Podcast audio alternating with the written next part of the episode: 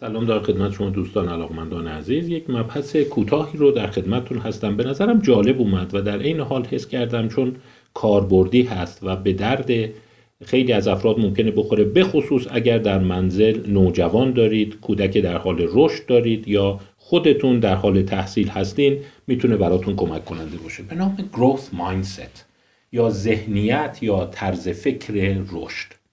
قبلا من راجع به این مبحث صحبت کردم به خصوص توی سخنرانی های باستاب چند سخنرانی بود راجع به تکامل فردی به این اشاره داشتم.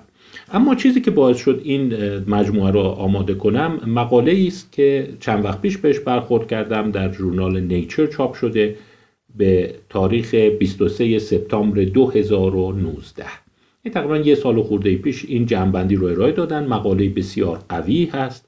و در این حال این یادآوری هم خدمتتون بگم که نیچر ژورنال علمی مجله علمی هست که میشه گفت در واقع معتبرترین و قوی ترین مقالات به اون راه پیدا می‌کنن پژوهش ها به اون راه پیدا می‌کنن و معمولا یک سیستم داوری قوی داره و مقالاتی رو چاپ می‌کنه که هم از نظر محتوای علمی خیلی بالا باشن همین که کاربرد و ارزشی برای در واقع جامعه داشته باشن.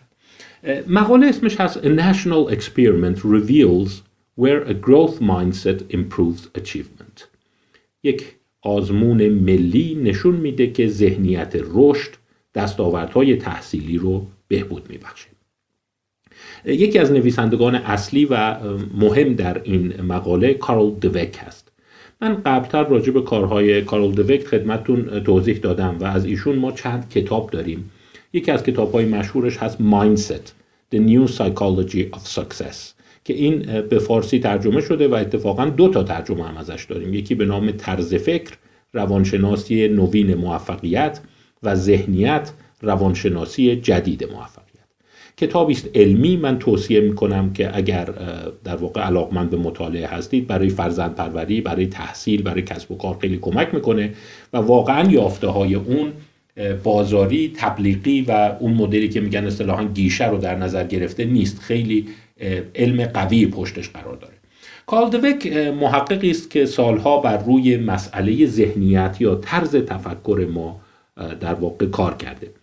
و این هم بگم من تو بین این دوتا لغت به نظر من طرز فکر اونقدر گویا نیست که ذهنیت گویا باشه. این رو به عنوان ترجمه مایندست گذاشتم. دوک معتقد بود که انسان ها در واقع می‌تونن هنگام برخورد با مسائلی مثل رشد، هوش، موفقیت، استعداد دو نوع ذهنیت داشته باشند. یکیش حالتی است که ما بهش میگیم ذهنیت ثابت و دیگری حالتی است که ما بهش میگیم ذهنیت رشدی یا رشد یا گروث مایندست ذهنیت ثابت باورش بر اینه که میگه انسان ها استعداد ثابتی دارند. با اون استعداد به دنیا میان. هر کسی توی حوزه خاصی استعداد داره. و وظیفه بر اینه که بگرده و استعداد خودش رو کشف بکنه. پس در واقع پیدا کردن استعداد مهمه نه خلق کردن اون. و خیلی هم نمیشه تغییرش داد. اصطلاحا میگن یکی استعداد موسیقی داره یکی استعداد نقاشی داره یکی استعداد ریاضی داره یکی استعداد پول در آوردن داره. و بعضی هم اینجوری میگن میگن تو ما ژنش نیست تو ذات ما نیست تو سرشت ما نیست. به این میشه باور به ذهنیت ثابت. منتها بعضی ها دیدن که نه باوراشون به ذهنیت این گونه نیست در واقع به مسئله موفقیت و استعداد این گونه نیست. ذهنیتشون رشده. معتقدن که خب همه چیز رو همه ندارن ولی با تمرین و تلاش و در واقع پیگیری و یادگیری می‌توان اون استعداد خاص را به دست آورد. مثلا این جمله که من اصلا مغز ریاضی ندارم درست نیست. اگر شروع کنی مطالعه کنی تمرین کنی مسئله حل کنی سر کلاساش بدی به تدریج قوی خواهی شد. یا اصلا این داستانی که من هیچ گونه ذوق و استعداد هنری ندارم اینا وجود نداره. حالا چرا ارزش داره کارهای کارل دوک؟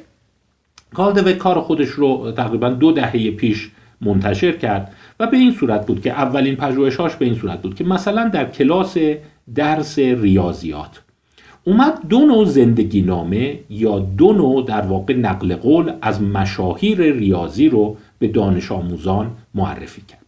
تو یکیش تاکید بر اون مقوله فیکست مایندست یا مایندست یا ذهنیت ثابت بود. و این دو نفری هم که مثال زد یکیش اقلیدوس بود و یکیش داوید هیلبرت در واقع هر دو ریاضیدان و هیلبرت ریاضیدان نسبتا معاصر اقلیدوس هم که از عهد قدیم هست و اشاره کرد که آره اینها از کودکی بارقه نبوغ داشتن تو زندگی نامه یکیشون. اینا از همون ابتدا در واقع مغز ریاضی داشتن تلاش کردن و البته دروغ نمی‌گفته فقط اون جنبه رو پررنگ کرده بود که آره در خانواده به دنیا اومدن که این قضیه اینجوری بود از کودکی به این مسئله علاقه داشتن و اون نشانه ها رو در همون سالهای پایین نشون دادن و افراد برجسته شدن. برای یه عده دیگه اومد ذهنیت رو یک شکل دیگه تعریف کرد. گفت اینا آدمایی بودن اشتباه زیاد می‌کردن اوایل کار اصلا نمی‌تونستن موفق شن تو فلان کلاس اینقدر نمره کم آوردن. بازم میگم دروغ نگفته بود فقط اون جنبه هاش رو پررنگ کرده بود. که بعد با تلاش بیشتر تمرین بیشتر ناامید نشدن از شکست راه خودشون رو باز کردن و تاثیرات عمده ای در ریاضیات داشتن. چیزی که به دست آورد اینه که اون گروهی که ذهنیت رشد رو بهشون ارائه داده بود در آخر سال نمرات بهتر ریاضی کسب کردند تا اون گروهی که ذهنیت ثابت داشتند. و در واقع این باعث شده بود که خیلی از اونایی که ذهنیت ثابت بهشون ارائه بشه به نتیجه برسن که مثل که من از اونایی هم که شم هیلبرتی ندارم شم ریاضی ندارم. اصلا من از اقلیدوس عقبترم. حالا چه برسه به اینهایی که خیلی مدرن هستند و در واقع جا بمونند اون زمان کارل این تاکید رو داشت که خیلی مهمه که ما به افراد منتقل بکنیم که خیلی روی مسئله استعداد ذاتی نبوغ ذاتی اینکه یک چیزی باش به دنیا میاد و درونی است و نمی‌دونیم از کجا میاد مانور ندیم. بلکه برعکس بر این مانور بدیم که انسانها را می‌توان پرورش داد رشد داد و در واقع به مراحل موفقیت و بالاتر منتها بیشتر کارهای او متکی بر پژوهش های شخصیش بود که در چند کلاس صورت گرفته بود و گروه محدودی بود. اما این مقاله که خدمتون گفتم اگر یک لحظه برگردیم به مقاله شما نگاه کنید تعداد بسیار زیادی نویسنده داره. چند مرکزی هست. و وقتی تو قسمت اون کمک کنندگان و اونهایی که هزینه مقاله رو تأمین کردن نگاه کنید تشکر کرده از خانواده بزوس نگاه کنید. تا National Science Foundation در واقع اون بنیاد ملی علوم آمریکا تا انجمن سلامت کودک و نوجوان و بسیاری از نهادهای دیگه پول دادن. یک طرح بسیار بزرگ ملی پیاده کردن که بیان ببینن اون ادعای کارل دوک در سطح ملی در مراکز مختلف قابل اثبات هست یا نه. و خلاصه کلام ذهنیت رشد اینه وقتی می‌خوایم بگیم ذهنیت رشد رو در یک جمله توضیح دهید جملهش معمولا این میشه. مغز مانند عضله است و با تجارب جدی یادگیری قویتر و باهوشتر می شود این ادعایی است که پشت ذهنیت رشد قرار داره. ببینید اینا میگن وقتی شما مثلا به هیکل افراد برخورد می‌کنید یکی رو می‌بینید خیلی عضلانیه یکی رو می‌بینید خیلی توانمنده چه چیزی تو ذهنتون میاد؟ اولین چیزی که تو ذهنتون میاد این نیست که این اینجوری به دنیا اومده یا خوش به حالش. حالا بعضیا میگن آره ژنم موثره نمی‌دونم آخه باید بدنت هم اون فرمی باشه. ولی اکثریت چیزی که به ذهن شما میاد وقتی یک هیکل بسیار ورزشی متناسب می‌بینید اینی که این چقدر زحمت کشیده. او این می‌دونی چیه؟ این روزی سه ساعت میره باشگاه. می‌دونی چیه؟ این فکر کنم پنج سال باشگاه رفته. یعنی ذهنیتتون در برخورد با فیزیک انسان ها اینه که این محصول تلاش تجربه و همچنین به کار بردن تکنیک های خوب هست.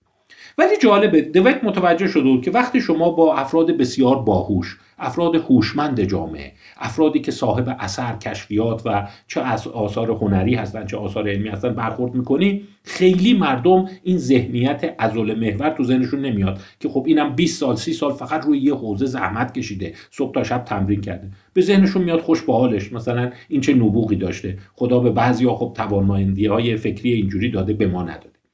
به همین دلیل شعاری که در محور این پژوهش هست اینه که به بعضی دانش آموزان توی این پژوهش بیایم بگیم این قضیه رو معرفی بکنیم. بگیم مغز مثل عضله است.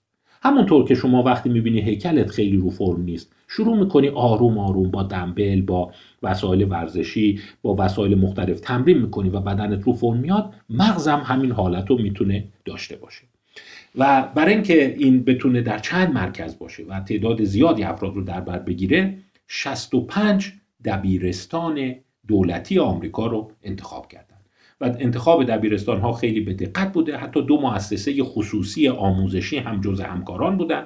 در اینی که گروه رو انتخاب بکنن که نماینده طیف گسترده ای از جامعه آمریکا باشه. 65 دبیرستان و بالغ بر دوازده هزار دانش آموز. دقیقش دوازده هزار و چهارصد و نود دانش آموز. دانش آموز چه مقطعی؟ نهم در واقع کلاس نهم که میشه در واقع مقطع اون اوایل دبیرستان. که کاری که کردن اینه که این افراد رو انتخاب کردند با یک سیستم خیلی دقیق و برای اینها دو جلسه آنلاین گذاشتند که جمع این دوتا جلسات پنجاه دقیقه شد. حالا چرا میگم مقاله یکی از ارزشاش چیه؟ میگم ببین چقدر قابل اجراست. شما هم اگر دانش آموز در خانه دارید پنجاه دقیقه وقت براش بذارید چند درصد در واقع تو زندگی او اثر مثبت خواهید داشت. برای همین من خواهش می‌کنم این کلیپ رو که گوش می‌دید اگر نوجوانی تو خونتون هست به زبان ساده براش این مطالب رو توضیح بدید. آنچه که در اینجا اتفاق افتاده دو تا 25 دقیقه بوده. یعنی دانش آموزان سال نهم رو 9 گرید رو دو تا جلسه 25 دقیقه‌ای براشون گذاشتند.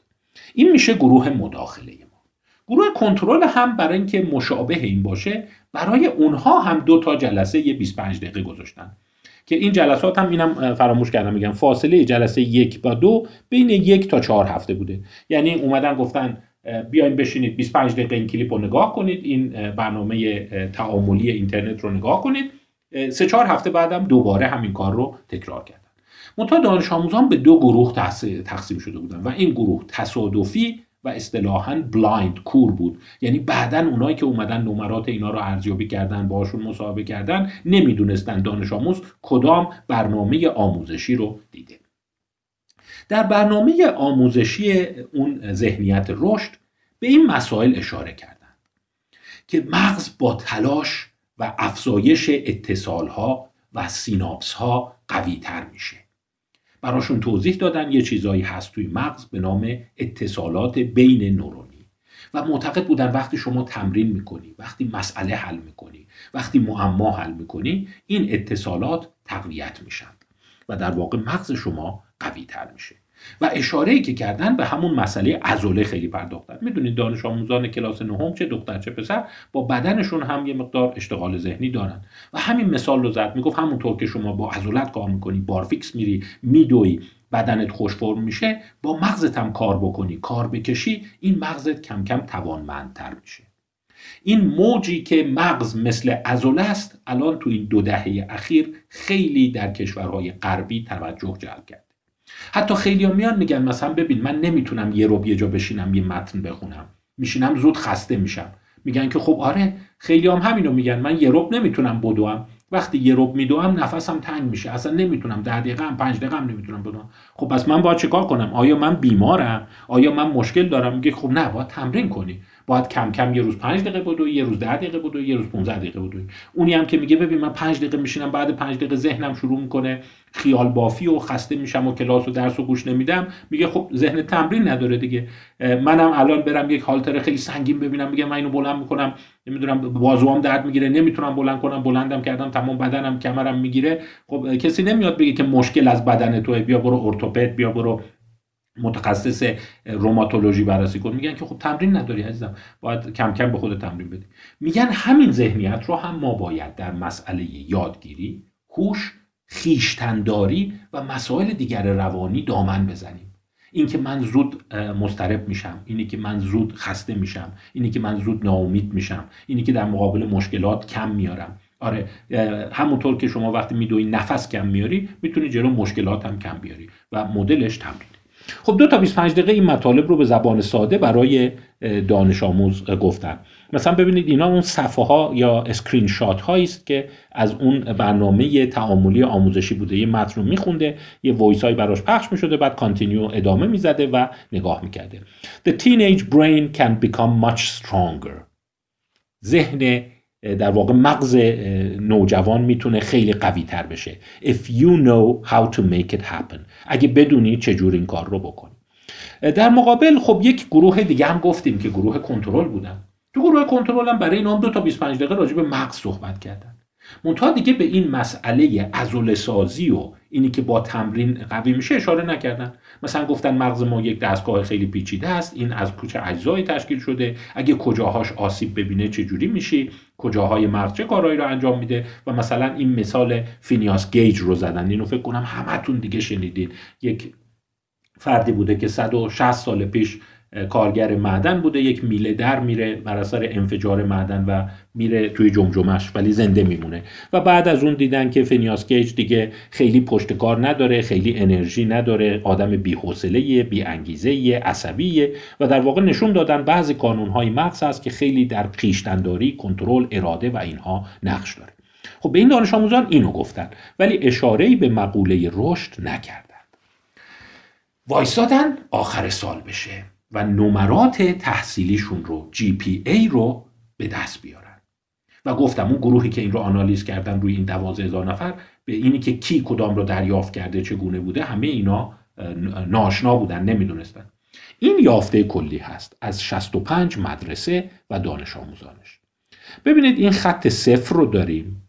این طرف سمت راست تفاضل نمره اوناییه که مدل 50 دقیقه مغز هیپرتروفی میشه مغز مثل ازولست دیدن منهای اون یکی گروه کنترل ببینید در اکثریت قاطع اون دانش آموزانی که به این گزینه برخورد کرده بودن که مغزتو می‌تونی بهتر کنی افزایش نمره داشتن. در مقایسه با اونایی که 50 دقیقه متفاوت رو دیده بودن. حتی تحلیل دقیق تر اومدن کردن. چگونه تحلیل دقیق کردن فقط 65 تا دانش آموز رو 65 دبیرستان رو همینجوری با هم کنار هم مقایسه نکردند. اینم بهتون میگم جی پی ای مخفف Great Point Average اگر اشاره نکردم. در واقع اون نمره مثل شما فرض کن معدل آخر سال هست. گفتن ما می‌تونیم مدارس مختلف نگاه کنیم. بعضی مدارس هستن جزء مدارس تاپ بودن توی اون 65 تا. بعضی جزء متوسط بودن بعضی مدارس پایین بودن. اصولا نمرات دانش آموزان پایین بود امکاناتش پایین بود و غیره. تازه می‌تونیم ببینیم فرهنگ اون مدرسه چگونه است. آیا فرهنگ سختگیری داره؟ استانداردهاش بالاست؟ یا اینکه نه یه فرهنگ ساده گیری داره. خیلی امتحانات رو ساده برگزار می‌کنن خیلی به نمره بها نمیدن یه جو همچین ملایمی داره.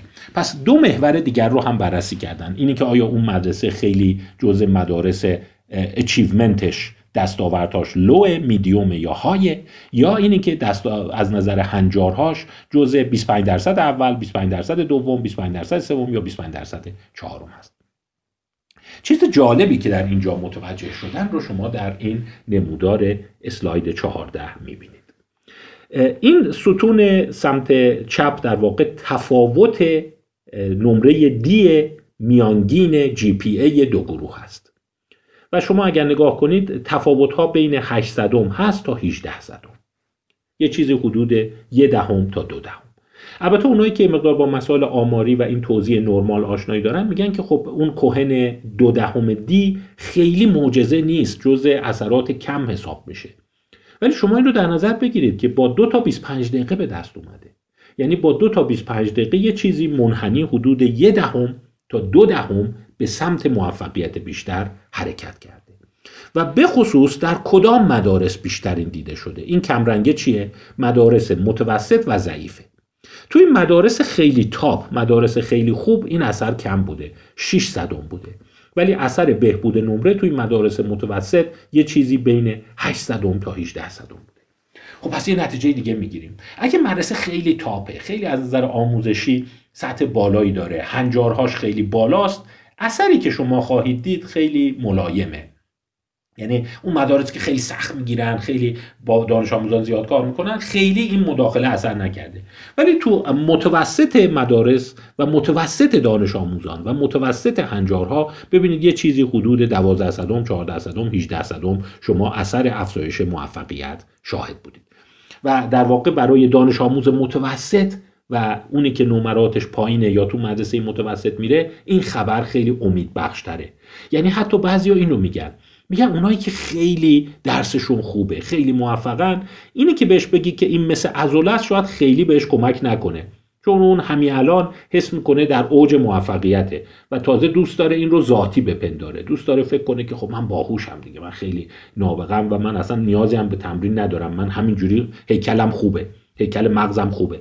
ولی اونایی که ضعیفترن اونایی که پایینترن خب بهشون این امید و نوید داده باشه که ببین درسته که تو همیشه شاگرد اول نمیشی شاگرد ده درصد اول هم نیستی ولی اینجوری هم نیست که ذهنت نمی‌کشه. تمرینش بدی موفق میشی. و همینجا شما ببینید در اون گروهی که شاید بگم در بدترین مدارس بودن و بیش کمترین هنجار رو داشتن تا 18 صدم نمره کوهن دی 18 صدم انحراف از معیار در واقع نمراتشون بهبودی پیدا کرد. سمت راست چی هست؟ این نمره کل جی پی ای هست که شامل در واقع علوم ریاضیات ادبیات و علوم اجتماعی میشه. خیلی ها معتقدن که این ذهنیت رشد بیشتر به مسائل علوم و ریاضی برمیگرده. یعنی خیلی ها نمیگن که مثلا ببین من اصلا علوم اجتماعی رو نمی‌فهمم من ژنش رو ندارم. اکثرا بین مردم معروفه که میگن من ژن ژن می‌خوام. ژن یا سرشت فیزیک شیمی ریاضی رو ندارم. نمیگن مثلا من ادبیات رو نمی‌فهمم چون من ذاتا اینجوریم. اکثرا میگن ما مغز ریاضی نداریم. ما مغز فیزیک نداریم. وقتی اومده فقط نمرات علوم و ریاضیات رو در سمت راست نگاه کرده ببینید حتی اثر شدیدتر شده تا 25 صدم افزایش پیدا کرده پس این یه پیام خیلی خوبه که اونایی که فکر می‌کنن فیزیک نمی‌فهمن علم نمی‌فهمن ریاضی نمی‌فهمن اگر این پیام بهشون بده که مغز آدم مثل عضله رشد می‌کنه کمک می‌کنه. حتی این آمار 15 رو نگاه کنید. شما یه جایی دیدید که اونایی که ذهنیت در واقع رشد بهشون دادن ولی از مدارس خوب می اومدن مدارس سختگیر می اومدن مدارس با هنجار بالای علمی می اومدن خیلی موثر نبود حتی یک کوچیک هم افت داره. البته این کوچیک معنیدار نبوده. نگرانتون نکنه. یعنی پیامش اینه نه اگر بچهتون شاگرد اول خیلی هم خودشون مغز ریاضی و فیزیک می‌دونه این پیامم بهش بدی. اثر مخرب نداره ممکنه خیلی کمکش نکنه فقط. باز توی همون گروه چیز جالبی که دیده بودن اینه که سال بعد به جای اینکه 33 درصد حاضر بشن برن جبر پیشرفته رو بخونن 39 درصد رفتن. یعنی شما ببینید یک چیزی حدود 6 درصد افزایش نشون داده از 33 درصد به 39 درصد. با همون 50 دقیقه. یعنی قبلش 33 درصد می‌گفتن ببین من دوست دارم یه ذره بیشتر واحد ریاضی جبر بردارم ولی وقتی این گفتن که ببین مغزتو می‌تونی تمرین بدی 39 درصد. بود پس پیامی که این گرفته بود اینیه که مثل این که در چند کانون مختلف. ما به افراد بیایم بگیم ببین همینجور که ما دنبلای مختلف داریم همینجور که ما می‌تونیم ورزش کنیم بدنمون قوی بشه این ذهنیت رو منتقل بکنیم روی ذهن. من از این استعاره دنبل خیلی خوشم چون تو دلش خیلی از سوالات رو جواب میده. ببین همین الان یه عده میان سوال می‌کنن که خب پس ما چجوری کتاب بخونیم که مغزمون hypertrophy بشه؟ hypertrophy هم می‌دونید برای اونایی که با این اصطلاح آشنا نیستن یعنی اون عضله وقتی حجم میشه به اون میگن hypertrophy. در واقع این hypertrophy یعنی بزرگ شدن حجم عضله.